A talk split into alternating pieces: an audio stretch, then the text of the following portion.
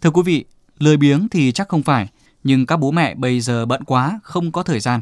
Mà theo quan điểm của giáo dục hiện đại thì kỹ năng sống ngày càng quan trọng. Các trung tâm dạy kỹ năng sống có ở khắp nơi, giá cả cũng nhiều lựa chọn, tội gì không cho con đi. Chưa biết có học được gì, nhưng tối thiểu chúng cũng được vui chơi, được trông nom trong dịp nghỉ hè hoặc sau giờ tan lớp cho bố mẹ rảnh tay làm việc.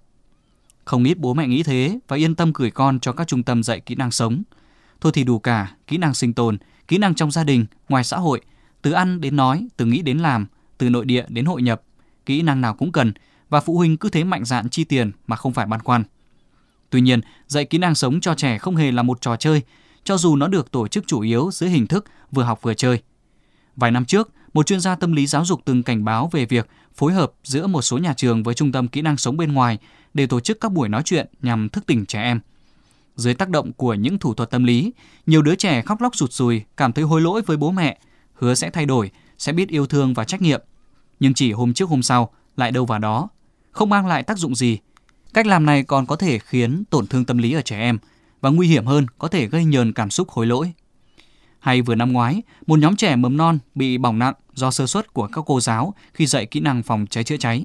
Ngay tại trường lớp, đôi khi còn xảy ra những sai sót đáng tiếc như vậy, thì lấy gì đảm bảo với chất lượng của những trung tâm kỹ năng sống mọc lên như nấm sau mưa với những lời quảng cáo trên trời mà nội dung thì gần như thả nổi. Bố mẹ có thể thiếu thời gian nhưng không nên thiếu thận trọng khi chọn nơi học kỹ năng sống cho con.